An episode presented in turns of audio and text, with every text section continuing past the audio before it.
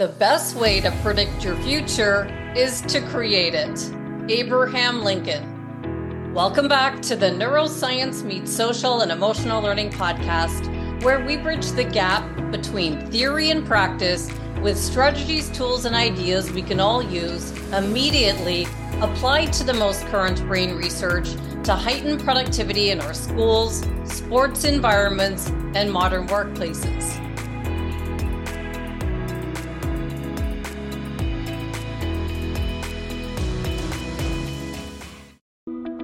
I'm Andrea Samadi, and launched this podcast to share how important an understanding of our brain is for our everyday life and results. My vision is to bring the experts to you, share their research, books, ideas, and resources to help you to implement their proven strategies, whether you're a teacher working in the classroom or in the corporate environment.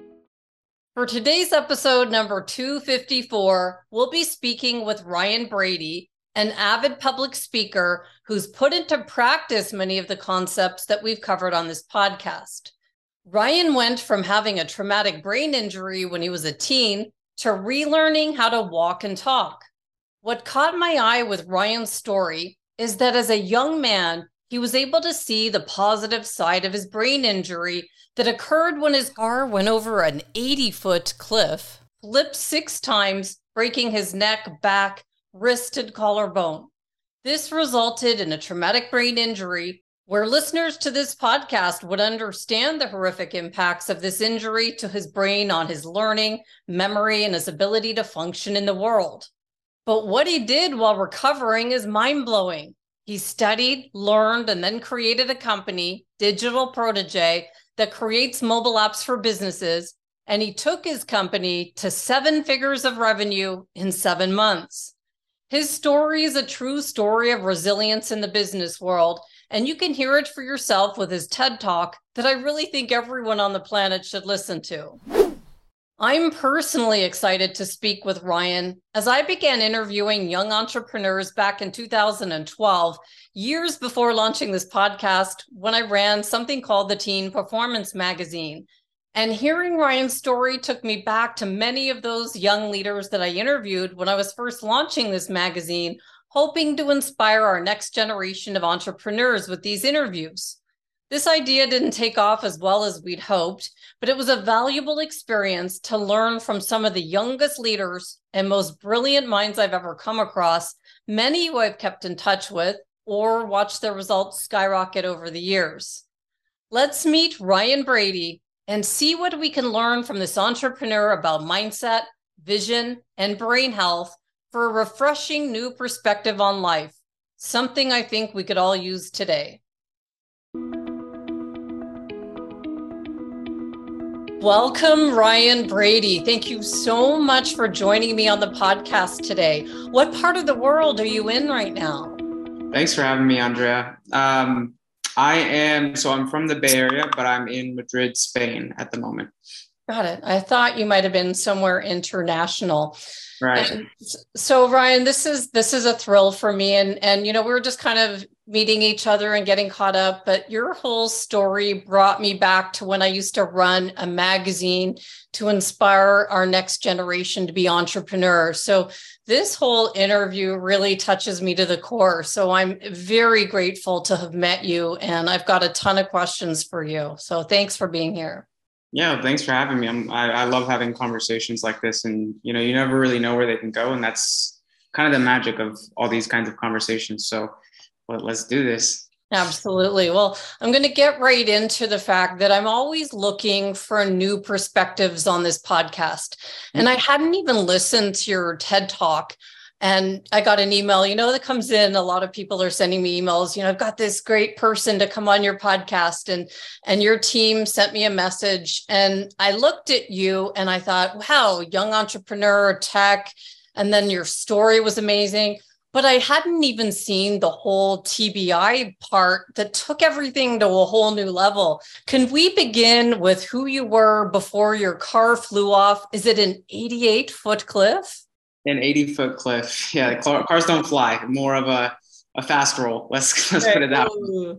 Um, before, I would say I was I was motivated, but for the wrong reasons. Um, I was, I had grown up, I was born and raised in a very tight bubble. It was, you do as you're told, you get good grades, you'll get better grades, you get a good G P A, you'll go to a good college, you'll study a good major, you'll get a good job, it'll pay you good money. One day you'll, you'll buy a house, you'll, you'll buy a car, or lease a car, you'll meet a wife, you'll have kids. Like the typical, what I came to learn was the rat race. Um, and I, I was on that path before, before that cliff. Um, I always think of it was a big slap in the face. It was, I was getting distracted with partying and those kinds of things, the beginning of senior year, of course, um, in the summer after junior year of high school. And it was most definitely the slap in the face I needed to just take some personal accountability for my life. That was an accountability that I honestly didn't have before. So to answer your question, it was um, motivated, but for the wrong reasons, and starting to drift off a good path. Does that answer the question? Yeah. Yeah. And that's where I think we all were. I remember being a student in high school, knowing that I could have done a lot better, but was motivated for the wrong reasons. I loved right. sports and, you know, hanging out with friends, but, you know, getting the good grades to move into the rat race wasn't what was motivating me. There was, that was missing. And you, you asked me before the podcast, what was it that put you on this course? And it wasn't until my late twenties, but I didn't fall off a cliff in my car to get there. But um, take me there, because I could not tell your story the way you tell it. Can you give a quick synopsis of what happened to you and how did this accident help you to see things in a different light? Of course. So I was seventeen. It was the sixth day of my senior year of high school. I was with my fifteen-year-old younger brother. Um, we were driving to school to go pick up a friend of mine. We were carpooling. I was going to drive my friend to school as well. Um, and we were driving on a pretty curvy road. Um, and the speed limit was twenty-five miles per hour. But as a stupid teenager, I was driving thirty-nine miles per hour. Didn't think anything bad was going to happen to me. Kind of like the bubble I mentioned earlier. I thought, oh yes, you know, nothing bad's going to happen to me. I'm, I'm so safe. All that other stuff, the car accidents, the, those kinds of things, those are just for the movies the, and in the news. They'll never happen to me. Oh boy, was I wrong. So I was speeding and I go around a turn. And right as I go around the turn, there's a construction truck that's driving in the middle of the road. And um, if I was driving the speed limit, I would have been able to easily push the brakes, give him a wave, say, hey, sorry, sorry about that, man. And he would go on his side of the road, I would go on my side of the road, and all would be okay. But because I was speeding, um, I knew if I hit the brakes, my car is just going to scramble out of control, and odds are it's going to hit the construction truck driver, kill him on a head-on collision, kill me, and kill my brother. And keep in mind, this entire decision was made within a like zero point two five of a second. So all this was going through my head right as I went around that turn. Um, and so I realized, well, this option of hitting the brakes and continuing to go straight is ninety-nine percent guaranteed death. So I decided to turn to the right to avoid this truck. Um, and to my right, there was no road. So it was, okay, you know what? This is better than guaranteed death. I don't know what's going to happen, but odds are better. So let's do it. So we go off the cliff because there is no road. Um, and the car flips six times going down the eighty foot cliff. Um, I was so, so lucky. Do you, do you have siblings? Yeah, I've got two older sisters. Right. So I was so lucky that physically nothing happened to my brother. Um, of course, it was a tough experience that I don't remember it all that well. I think I, I definitely blacked out going off. I think when your brain just has that level of, of intense trauma that it's experiencing, it just kind of shuts down. Um, but fortunately, nothing physical happened to him besides a, a few scratches, of course. But me just sitting one foot away from him in the driver's seat, I, uh, I broke my neck, my back, my wrist, my elbow, my collarbone, And uh, I was in a coma for one week and had what's called a traumatic brain injury. And T B Is are very unique. Uh, each one is like a fingerprint. Uh, everything from a minor concussion playing football to something like this happening is considered a T B I, a traumatic brain injury. So mine affected me in a very interesting way.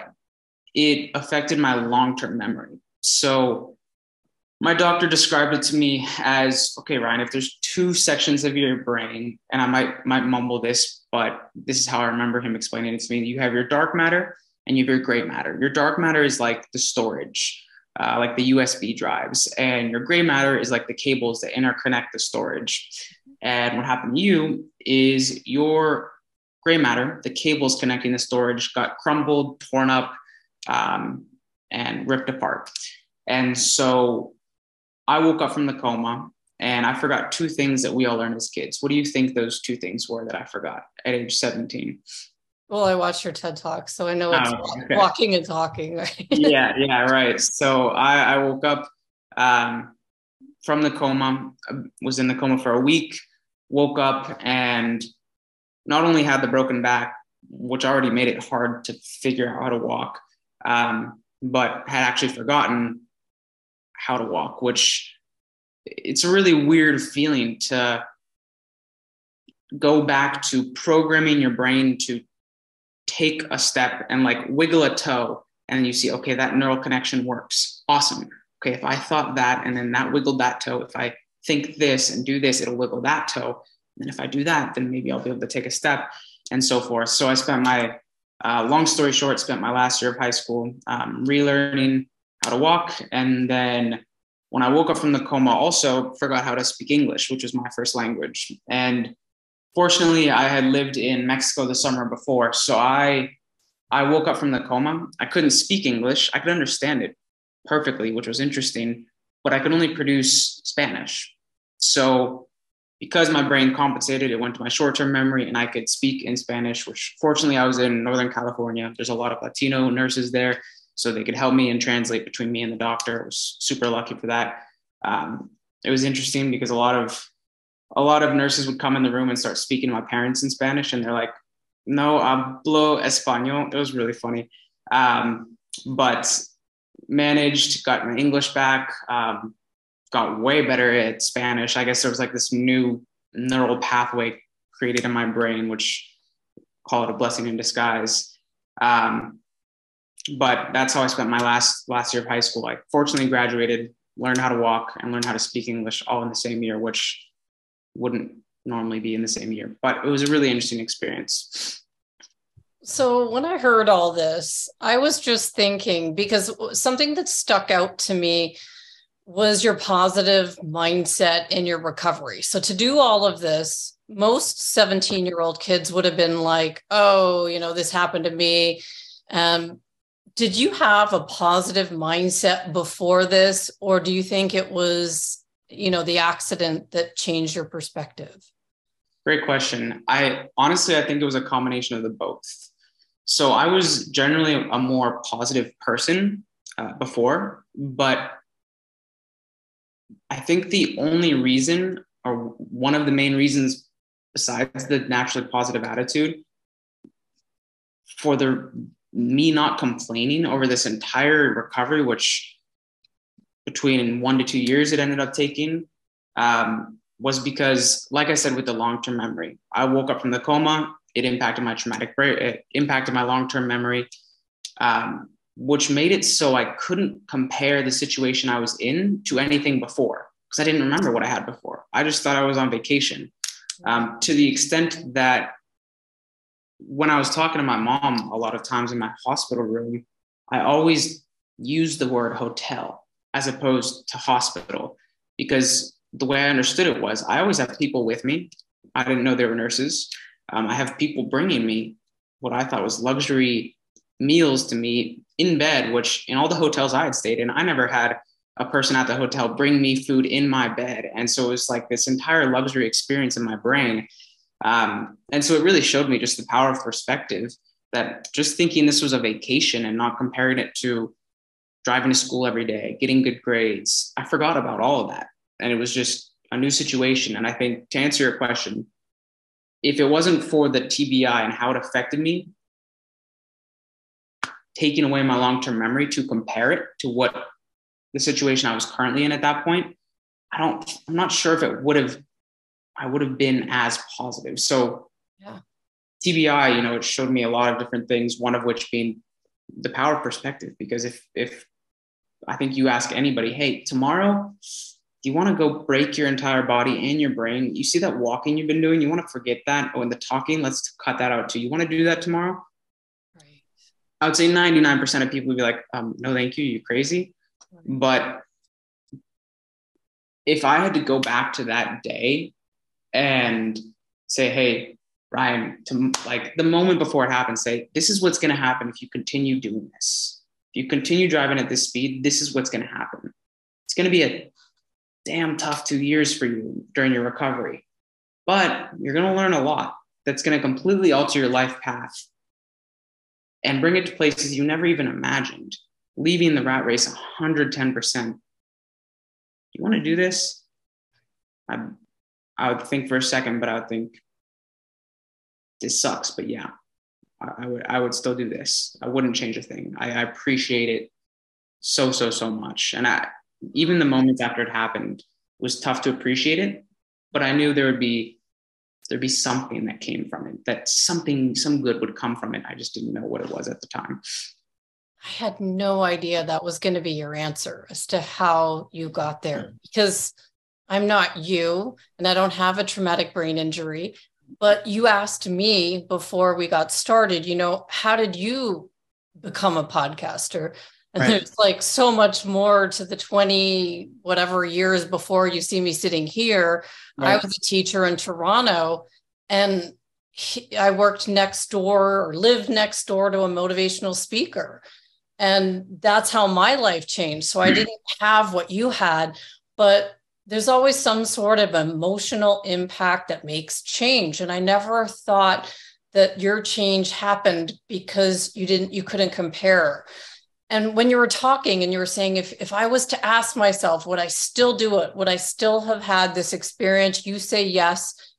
I've often thought sitting there, why did I make life so difficult for myself? Like moving to a new country, it was like, you know, starting over again, not having anything, going from nothing and figuring out how am I going to buy eggs and cheese to survive every week? Like just starting from zero in a new country, it's not as easy as, as you think. And I think I would have said, no, forget it. But look at what you went through. You had to rebuild in a whole different way. And you say, yes. Isn't that amazing to think that you would still take your situation because of where it got you to? Yeah, for real. And it's, it's uh, just a different kind of appreciation, because about two months out of the hospital when I was doing the rehabilitation and I had, I was doing physical therapy and those kinds of things to learn to walk. Um, This was just such a big piece of information my therapist just threw upon me that I had no idea about until that point. And she said, Ryan, um, do you know what your C seven vertebrae is? I said, I got no idea. I don't even know my vertebrae numbers. I know I broke a bunch of them, but I don't know the numbers. Um, she said, well, your C seven vertebrae, the thick, big one at the base of your neck, that when you reach your arm back at the base of your neck, you can always feel it. If that was one millimeter, like a millimeter is the width of your pinky nail. If that was one millimeter more compressed, you'd be paralyzed from the neck down. So she told me that. And it it just makes even the most difficult experiences, just it, the thought comes to my head, wow, Ryan, this sucks right now, but hey, at least you can walk. You. Yeah. At least you're not paralyzed in a bed or a wheelchair, which some people are, and they can make really positive things out of it. And I'm sure I would have as well, but just looking at the different lives that that I have, that I could have had, yeah, could not have had, it just brings an entirely different sensation of appreciation for just everything in my life that I, that I have today. Wow. This is a crazy story. It's amazing. So what did you know about your brain before this accident. Like, you know, I often say on this podcast, no one ever asked me in my twenties, you know, what are you doing for your brain health, Andrea? It was all like, you know, what goals are you setting? What are you doing? But no one talked about the brain. And here you've referenced moving your toe to the functioning of your brain. Where did you get that from? And what do you know now about your brain? Right. Great question. So I didn't really think anything of it. Um, I think the most extent I had done research on the brain at that point, I took A P Biology one year, but I didn't pay a ton of attention in that class. Um, but I think a lot of it came from doing language learning and learning Spanish. Like, I lived in Mexico that two months that over that summer, that that year before this accident happened. And that in those two months, I got to learn Spanish at such a higher level and more rapid level than class that I got to skip an entire year of high school Spanish class just because of that. And so that was really what got me thinking of, oh, how does language learning integrate with the brain and those kinds of things? But obviously my knowledge of the brain, you know, when you have a T B I, you got to figure some stuff out, learn some things. And um, that's really where it just, I started paying attention to more things like that, listening to, um, listening to certain podcasts and learning from these speakers talk about the brain. After recording, Ryan let me know that he had many influencers that he's learned from, but he learned the most from A J Osborne, who five years ago was told he was paralyzed from the head down, and they said he'd never walk again. A J not only relearned how to walk again, but his company now earns over three hundred million dollars in real estate, and he also teaches others now how to achieve financial freedom. Ryan also learned from memory and executive coach Jim Quick, the author of the book Limitless. Um, everything down to like even managing your programming, your dopamine levels to make it so you have optimal motivation on certain tasks and not other tasks, right? Like, I would have never gone down that path of researching the brain like in the way I did if it wasn't for this. But this definitely forced me to figure some stuff out about the brain, and seeing my brain on, you know, M R Is and, and CAT scans and all these kinds of things. They, you know, I started to ask certain questions. Oh, what's this part of the brain? What is this part of the brain? Why, why is this this color, but this is this color? What's the difference? And just really thrown into the medical field, if we can put it that way. Um, definitely made me never want to work in medicine, that's for sure. Um, but I learned, I learned a bunch, that's for sure, because I was forced to. Yeah, I think it's so important. And that's one of the reasons why I launched this podcast, focusing on trying to make this simple. I don't have a background in neuroscience. I'm not a neuroscientist. I'm a former teacher. And mm-hmm. Then I started doing work in schools, and a lot of the teachers were going this way. And so they're like, you know, how can you change your programs so that kids can understand how their brain works? And so that's how I started being interested in the brain. And then it becomes like, wow, fascinating when you start learning all the things about the brain and what it can do. So from here, how did you create this new path where you went with your heart, brain, and gut instinct while you were recovering to create your business? Like, where did that come from? Right. So it started with the fact that I left school. I was homeschooled. And like I mentioned before, I was very, before this, I was very caught in the rat race, um, getting that optimal nine to five that makes you one hundred thousand dollars a year or whatever the number, the magical number was in the rat race.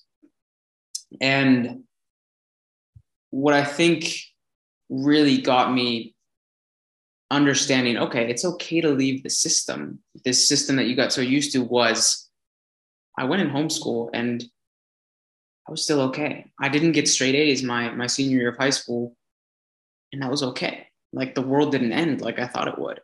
Um, and it, that might that might have been a pressure internally. That might have been from um, parents. That might have been from a combination of things, the culture of the school I went to. Um, but it was leaving the system and being okay, not the end of the world that really just showed me, hey, you can step outside this rat race. You can step outside this system you've grown so accustomed to, and it's not actually all that bad out there. You're going to be okay. Um, and so that was what really got me started. Then it, I did a gap year in Madrid, Spain, and I learned so much in that, that gap year. I got um, fluent in Spanish, lived with the host family, took four hours of class every day. I was traveling. It was so cheap.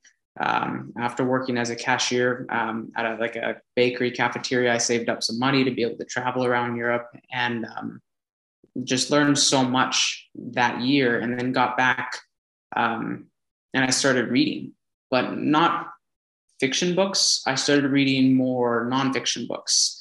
Um, and the first nonfiction book I read um, after I got back from Madrid, um, I was working as a cashier that summer to save up more money for the following year.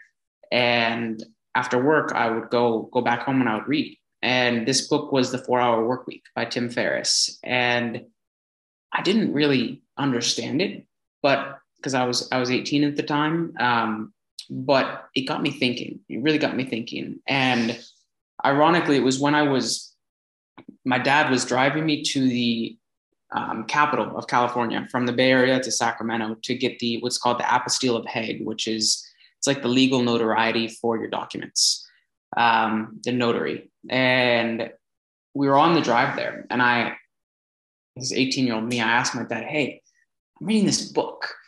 He's talking about a high-income skill. What is some high-income knowledge or a high-income skill that you think I have? I speak Spanish now, but a lot of people speak Spanish all over the world. That's not really a special skill." He said, "Well, what you're doing right now, you're getting the student visa. You did it once. Now you're going to university in Madrid. You're going to do it a few more times."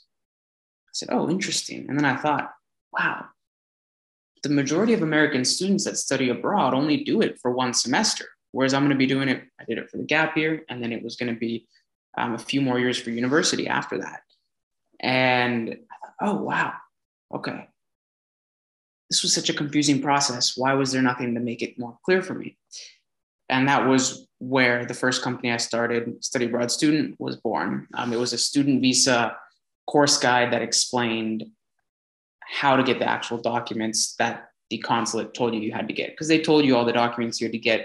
Uh, but if you weren't working with a lawyer, you had to figure out how to get those by uh, kind of a a Google adventure, just Google searching, hey, how do I get this document, that document, et cetera.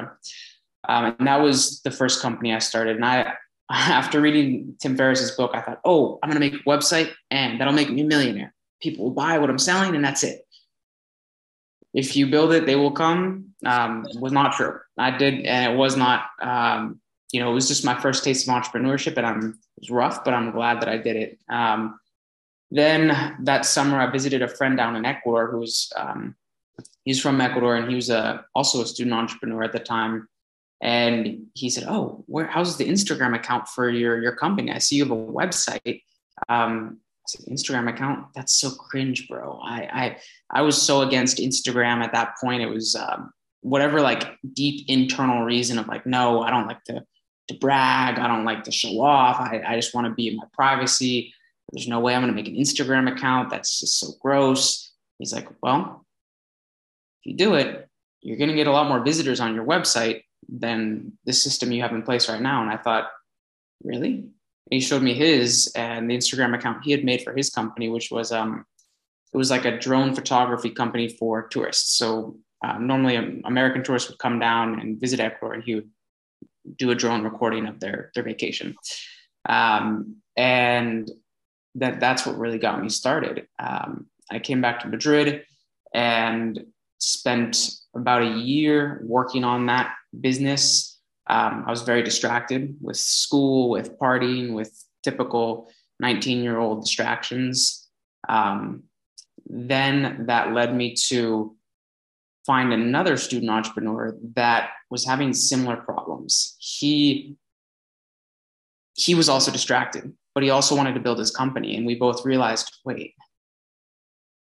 if we were to live together, why don't we do that? And we get some other student entrepreneurs that are also having this same distraction, uh, that are feeling that fear of missing out to go out and party on a Friday night, but also have their business and their sales calls that they have to do to grow their business. What system can we make to make other student entrepreneurs not feel this, like they're missing out on something on the Friday nights when they would want to go out, but they also love the future they're building with their business? Why don't we put together a, a co-living incubator? And so that's what we did. Um, and long story short, we had incredible results there um, for not just me and him and the other students living there. It was really cool because it was, um, there was four of us the first year, and we were all from different countries, which was super interesting. It was me from the U S, um, another from Spain, another from France, and another from Dubai. And so we all had a very similar, similar desire. Um, and we just got together and we just kept each other accountable um, through a whole string of methods that we did that I can I can dive into um, at another time. But Manu got a an internship. Um, Manu is the one from France. He got a, his dream internship for Formula One, which is an international car racing company. Um, and from that internship, he ended up getting his his job confirmed for once he finishes university. And that was crazy because it was another example that proved, wait, not following the rat race. The university says, well, you get straight A's for four years, you'll get a good job that pays well, but he's a freshman, he's eighteen years old. We helped him and he got his dream job confirmed before he even finished his freshman year of college. What, what is this? Have we been like, have we been lied to, or what's the way the system works? Or can we make it how we want to make it? And so we uh, we thought, oh, maybe we can help other college students get their dream internships the same way I did and Manu did. Um, and we went from there and started helping other college students get their dream internships through what we were figuring out. And so it, that was really um, where it started getting going. And um, went back to the U S. This, all this was happening during, during COVID. And so I went back to the U S and, uh, call it tough love. But, um, well, when I was doing Study Abroad Student and working on that company, I pivoted it after doing an internship for, um, Rob Dow, who's the C E O or founder slash host of the Mindset Mentor podcast, which absolutely changed my life. His, uh, him as a mentor for that eight month, those eight months, Um, him and his girlfriend, Lauren, it was totally life-changing. And I, I'm forever in debt to them and really appreciate the mentorship that they gave me. Um, I pivoted this, the, the student visa company into a coaching company for students that only the one percent of students that study abroad that want to do it for personal development. Normally it's a party or a semester off or a vacation. Um, but for those, that one percent, I wanted to help them and coach them. And so Rob taught me how to coach and build a coaching business, and that pivoted, and I actually started getting clients and making a little bit of money. Um, so the reason I mentioned that is because that while doing a college um, education at the same time, it was building a business, taking sales calls, sending Instagram messages to, you know, secure calls, kind of doing S D R stuff as well as like appointment setter stuff, sales calls, discovery calls, closing calls, and providing the service. Um, so Fast forward two years, once I went back home after COVID, um, I was back home at my, my parents' place, and my mom told me, hey, Ryan, um, you got to get a job or we're going to kick you out. You, this was in September. And she said, by November twenty-second, you got to get a job or we're not going to let you live here. And it was, it was good motivation. And so applied to all those jobs. Then January sixth came around, and I had a um, a a call with um, with another another company that was a startup, um, and it was just getting started. And this was Diana. Um, she said, "Hey, hey Ryan, I'm I'm starting this company," um, and I had this call with her. I said, "Oh, interesting. Well, can you tell me about it?" And I thought, okay, you know, this is like. I was twenty-one at the time. It was a huge risk. Like startups, they're really, really risky, you know? Um, but I thought, okay, I'm working four jobs at the same time. If I take this opportunity, I'm twenty-one years old. When am I ever going to be able to take a risk like this again? I don't have a mortgage. I don't have kids. So I thought, why not just do this? And so I did, um, started working with Diana and um, building this company from the ground up. Um, and we were building a team, and we could not have done this without the team that we built. Like, as a team, that was our secret to getting it to where we got it to. Uh, but the company I'm referring to right now is Digital Prodigy. Um, and from coming on there, you know, getting that call from Dinah, the beginning of January, um, seven months later, bringing it from zero dollars in revenue to seven figures in seven months, it was, it was crazy. It was really crazy. And I think a lot of the experience that I had from just getting outside the system is what trained me to have those skills to take a company from nothing to where it was um, at, at the end of July. Um, but the team, that, that was our, our, call it our trick, our, our secret is we got, we built a really good team. Um, and I, I cannot take full credit for it. Obviously not. It was one hundred percent. It was the team. So I picked up so much from that, but yeah, sorry about that. I just gave you a huge tangent there. No, but let's just think and bring this back to, you know, the rat race, or, you know, what, what you were thinking. You know, you're, you're going to school and you're supposed to get this job. And then imagine that you did get the job, right? You work for a company, you're doing your due diligence at the company. It's the only company, you know, all your friends are there, you know, you've got your groove, and then suddenly you're laid off from this company and you've got nothing. So right. You kind of showed the fact that you had to go out and, and figure something out on your own. The best way to predict your future is to create it. Some mm-hmm. people get thrown out of, you know, where they are, you know, they get downsized and they're like lost with, what do I do? And it's just right. an amazing perspective when you're not in it, right? When you're outside of it and you're working in the company and you're looking around at your friend doing this in another part of the world, isn't there so much opportunity that you see, right? When you're outside of it, you see so much, right? You're like, we could do this in this country and then reach out to Dubai. But when you're in it and you get kicked out of wherever you are, you only see your tiny little world. And I just remember, like, when you were talking, I remember when I left the corporate world and I had my first day of being an entrepreneur. I went hiking, I went on the hiking trails, and I remember bawling my eyes out and calling my entrepreneur friend, Patty, and going, Patty, what do I do? It's day one. It's like, I've got nothing going on. And she's like, you'll figure this out. Look around at all the opportunity. And I'm like looking around and going, it's pretty quiet here. There's nothing going on. But then I learned from each of the people along the way to look for opportunity. And I saw these cactuses along the trail, and there were like thousands of them. And I'm like, imagine each cactus, it's like an opportunity. And so then my mindset started to change and my world expanded. And, but it's such a process to get to where you were, because there's a lot more than just like, oh, you know, we, we created this thing. And then it was, you know, we created, and I had to do the math because I'm not like a strong math person, but seven figures, that's a million, right? Yep, that's correct. Yeah.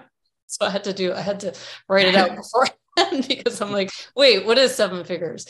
So that's a million dollars. To go from zero to a million is huge.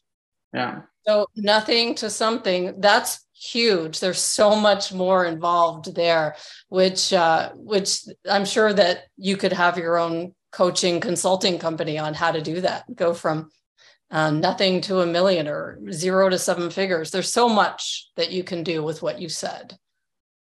Right. You definitely learn a lot through these kinds of experiences. I, I totally agree. And I think what you you mentioned on like day one, it's scary. It's really scary because you've been coddled, or, you know, you had that corporate bubble, or you had, whether it's parents taking care of you, but you get to that moment where you're like, uh, I'm alone. Like, I got to figure this out. Yeah. I, I don't know what to do. I don't know how to do what to do. And it's, um, you know, that's, that's the start of the entrepreneurial journey. And it's really, there can be some really high highs, some really low lows. And I, I always talk to, um, friends that, that are back at university, and they ask me, Ryan, like, isn't that so cool? And I, some mentors I've talked to, they're saying, yeah, entrepreneurship these days is so, so hyped up. It's seen as this really cool thing. Um, it's not for everyone. It's definitely not for everyone. You got to be very um, risk tolerant and be able to put in the work in times that maybe you don't want to work. Um, and it's, it's, there's some times that are really, really fun and you have awesome freedom and to do what you want to do, where you want to do it, with who you want to do it. But, you know, it's from the discipline that the freedom comes from, the structure that you build for yourself. Um, and without that, it's, it's, uh, it's tough, but there's a lot of personal development that comes with it. And I was talking to Diana the other day and she was, she was telling me, Ryan, like, the moment from the moment that this, this company started, it's like the amount of personal development that I've had to do to get to where I needed to get to is, I never even realized this. And I was like, yeah, the personal development you need to do if you're an entrepreneur, starting your own companies, um, working in that, that field is, is something you got to have, because without, without your mind and your, your consciousness and where you're at, it's, it's very, very tempting to give up and be like, all right, that's too hard, I'm done. Um, instead of, okay, how can I figure out a way to get this done? Who do I know that can help me with this? Um, so definitely not for everyone, but it can be really, really fruitful once you get in your groove.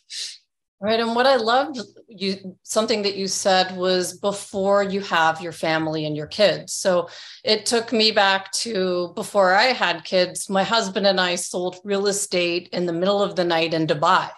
Wow. And, you know, we, we both had corporate jobs, but we'd wake up at midnight and we, he had a friend that was doing real estate in Dubai and he's like, do you guys want to sell for me? We were already doing sales in the day. I'm like, well, what do I need to learn? And so we just made up these binders of the properties. And this was before the crash, but it was fun. It was like, you know, we'd wake up and we'd be like, who wants to, you know, get a unit in Ajman Towers and a beachfront property. And then we're looking at, you know, the sports center and how cool that was. But there's no way I could do this now with kids. But it was like, there's so much more you could do before you have your family, before you get settled, that that are those times that you're going to look back on when you got your kids and you're married and you're like, oh, remember we did this. And, and, you know, those, those opportunities really expand your mind, which is why I wanted to talk to you. I was like, look at what you've done in the world. You know, it just would open up anybody's mind that, you know, they've, maybe they've got a kid that's come out of college and they're starting their first job and they're trying and they're not getting anywhere. What kind of advice would you say to like a young person? Motivate? A young person in, in what, what kind of young person? Because there's a lot of different kinds of young people. Exactly. Let's just say someone's just finished university. They've got their degree and they're trying to get a job. Um, you know, you said you did a few things for like, just to get going, you know, a few things for like a little amount of money. I remember when I worked for the speaker, it was for ten bucks an hour. I left my teaching job to go work for someone for ten bucks an hour. Couldn't do this with a family, but when you're young, you can make those small steps. So what kinds of things would you tell a young person to kind of get them seeing the opportunity in the world like you did? Right. Uh, I would say if I could, I would talk to them right when they're graduating high school uh, at age eighteen, as opposed to when they're when they're graduating or finishing college. Um, and I would tell them this, that the the college degree um, and good grades in college, they're, from an employer's perspective that is looking to hire, they're not something that really differentiates you anymore. And when an employer is looking to hire you, they want to see your experience and your skills. And talking to a lot of college students, they, they've been telling me, Ryan, these, these companies are asking me for three years of experience, but I'm just finishing and just going into the work industry. How can I get that? Um, and so my advice to a eighteen year old would be just work for free. When you're eighteen, any opportunities that you can get your hands on to work for free, um, not a lot of people will turn down free labor. And it's through that first internship you do for, for free, you learn so, so, so much. Um, and then you do another, and then another, and then another, um, till the point that you have enough experience where you can start getting even contract gigs where they'll pay you for the work you do, whether that's Facebook marketing, or if you have another high income skill, maybe sales, um, maybe you, you code, maybe you're looking into um, decentralization software and, and building that, whatever the, the high income skill you're learning is, whatever you've learned in these internships. Um, once you get that experience, then after, let's say you're, by the time you're twenty, twenty-one, twenty-two, you have all this experience. Um, and the beauty of it is, you know what you like at that point, because you were able to try so many different things. I got to do internships in artificial intelligence, commercial real estate, coaching, um, sales, marketing, and it didn't make a lot of money at all. But when you're, when you're that age, you don't really need to make a lot of money. Um, so doing internships, no matter how much you get paid, to figure out what you like, get the experience. So when you start needing money for yourself, you want to be financially independent, you have that three or four years of work experience in different sectors that you can use as a differentiating factor to have that, that leg up when you're looking for employment, um, when you're twenty-two or after graduation, whenever that is for you.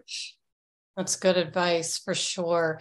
So what is your company now? Like if someone's listening to this and they go to your website, Digital Prodigy, what would somebody, what would be your ideal person to work with through Digital Prodigy, and how can they get started with you?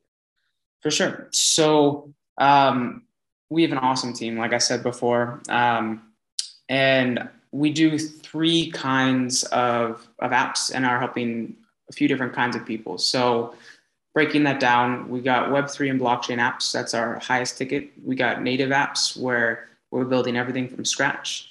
And then we have SaaS apps. Um, native apps, um, those are someone that has an app idea that, for example, we had a woman that came to us and she had a friend who had just took an Uber, went missing for a week, and ended up getting murdered, and came to us and said, hey guys, I want to build an all-female rideshare app. So we said, okay, we got this. We built the app. She got the M V P, went on the news in Chicago, and got an investor the next day. Doesn't have to work another day in her life. So that's the native. Um, the SaaS, the software as a service apps, tend to be for um, business owners, coaches, speakers, someone that has something that's already going, maybe podcasters that they just want an app to solve a problem within their business that they currently have, whether that's uh, for speakers, not being able to capture that attention after they speak and take the audience and bring it, bring them into a, call it a funnel, an app funnel. Um, so to answer your question, we help entrepreneurs, small to medium business owners, coaches, speakers, authors, um, and then people that have an app idea. But like me a few years ago, no idea how to code. I say, hey, I got this awesome app idea, kind of like, like Kim, who said, hey guys, I, I have this problem and I want this app made. I don't know what to do.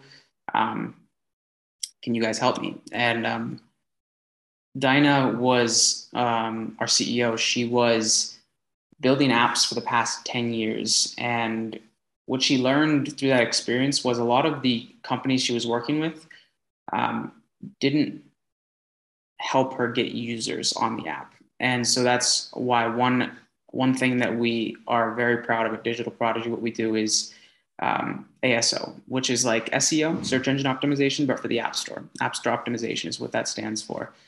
Um, and that's essentially setting your app up so you're getting users. You're getting users that you can easily monetize and do whatever you want with um, within your app. So that's That's who we help, is the people that have this app idea, are looking to solve a problem with their business, and getting users on their app once it's built. And we we really value the life lifelong relationship with, with these founders we work with, not transactional relationships, much more of long-term transformational relationships. Well, what's cool with your app idea is that way back when, when I was starting my company and trying to figure out how to code, I worked with a high school student. You know, he was out of Chicago and I had to wait for him to finish class. And he was working with all the motivational speakers on getting their website and getting them to get their stuff online. And I watched him do this and he was like, wait, wait, I, I can't talk to you right now. I'm like, why not? And he's like, because I'm in high school. You got to wait till I finish class. Mm-hmm. And it was just crazy to, that he had all this knowledge and he was working with Les Brown, the speaker. And, oh. and then, so, so like all these guys knew that the world was changing online, but you know, they're all old guys that had no idea how to do this online stuff. So I think this is such a cool niche for you to right. have figured out, you know, like here's a need. And, you know, you can do it three ways and then figure out who your people are and just funnel them to which app is going to be the best fit for them. I think it's brilliant. Right. Thank you. And it, it's, uh, I think you hit on a great point when you mentioned that, that high school that, that worked with you is, um, right now, mobile apps are in this, this interesting place, uh, where websites were in the late nineties, nineteen nineties, where half of businesses, yeah, sure. I, I'll make a website for the internet. Sounds cool. The other half, the internet website. What? You're stupid. I'm never going to need the website. The internet's just a fad. It's in a very similar place right now. Um, so it's a really cool place to be in. It Most is. Definitely be able to help those business professionals have a place on the App Store. Um, there's one hundred, one hundred million people downloading apps every day. In the, the last quarter of twenty twenty-one, how many hours do you think were spent on mobile apps worldwide in that three month quarter? I don't know. I couldn't even guess, me and my great math skills. one hundred thousand? fifty-three million years. Oh my goodness. Three months globally were spent on mobile apps. And that's um, Google Play Store and the App Store. So after hearing these statistics, it was, it was just like, wow, okay, this is where I can focus. I can help people that I like to help and solve the problems they're solving, but just leverage our tech expertise to ten x the amount of people they're helping, the way they're helping them. Um, and it's, it's just a really, really cool place to be working in. Like last night I was talking to, um, a woman that she, she had a very raspy voice, and I asked her, Hey, Hey Karen, what's, what's going on here? Are you okay? If your voice is hurting, you don't need to talk. Um, and she's an author and wrote a book about, um, domestic abuse because her partner forty years ago, um, cut her vocal cords and smashed her windpipe. And she wrote a book about it to help other people with domestic violence. And she was saying, Ryan, it's my life mission to help as many people as possible with this. Um, my book is not getting out there. Can you please make an app to expand that audience and help so many more people? Because unfortunately, or fortunately, a lot more people are likely to look at an app these days as opposed to opening a book and reading it. Um, so like, being able to help her, help all those other people and achieve her life's mission through our technology expertise. It was, it was honestly like magical. And like moments like that are, you know, why, why I'm in this business, why we're doing this kind of thing is we call it positive disruption, because technology, honestly, it can be used for bad, obviously. Um, but it can also be used for good. Like what we did with Just Her Rideshare, um, like this conversation I had with Karen last night. Her name's Karen Connell. Um, Another one we did is with a group of, this is so cool. This is a group of parents that all four of them have had their children abducted and missing. And um, they came to us, they were working on uh, solving this problem because the Amber Alert, the system is just, it's a very bureaucratic, very slow system to get your child when they're abducted on an Amber Alert. And so they came to us to build this technology to leverage technology to find more missing children. And it's like, that's the cool stuff that we can use technology to do. Um, and it's so cool because now they have their own hook, uh, show on Hulu called uh, Missing. And it's um, really cool to just build this technology that can get word out way, way faster than an Amber Alert can to find missing children. Like these things are really cool things we're doing. And it's, um, I, I can't take credit for that term, positive disruption, because Diana came up with that term. Um, but it's, it's really cool to be doing this with this knowledge and, and technology and this expertise that we have to be able to help people do what they want to do just on a bigger, greater scale. Well, I hope that people see your website and how passionate you are, and even thinking back that this whole thing wouldn't be in existence for you if you hadn't gone off that eighty-foot cliff. Like, just think back that this is, you know, your path, but there's so much more behind it. I want to thank you so much for your time, ideas, and inspiration today, Ryan. And I'd love to follow you and see where you're going to end up in ten years. I think the sky's the limit. I'm so excited for what you're building. Thank you so much. Thank you, Andrea. And, and it's just the opportunity to, to talk on your platform is fantastic. And I'm, I'm glad that, that that we were able to have this conversation. I hope hope it is fruitful for people that are listening, that maybe if are having to make a decision of, is entrepreneurship worth it? Um, can I do this? Do I not do it? Is it worth experimenting? Do I leave the rat race? Maybe maybe people are not wanting to do that, just like at one point I wasn't. Um, so hopefully you can just get, get some people thinking about other options that are out there and seeing what's right and best for them. And you've given hope, which is what everyone needs today. Thank you so much for this message. Some final thoughts at the end of this episode. I'm sure you could see I was inspired by Ryan and his vision as a young entrepreneur. I wish we all could see the vast amount of opportunity in the world and not get bogged down with doubts and fears when working on something new or while forging a new path where no one's gone before you. While there are times that entrepreneurship or even leadership can be lonely, Ryan gives many tips for how he found inspiration from those around him. If I was still running the Teen Performance Magazine today, I would have grabbed Ryan Brady for an interview. And although that business idea is long gone today, the soft spot I have in my heart for young people who can take the difficult path in life, choosing challenge over fear, is what keeps me moving forward. If you know anyone looking at creating a mobile app, I do hope you'll look at his company, Digital Prodigy, as a solution. I'll see you next week as we continue to use neuroscience to explore and take our results to new heights. Have a good weekend.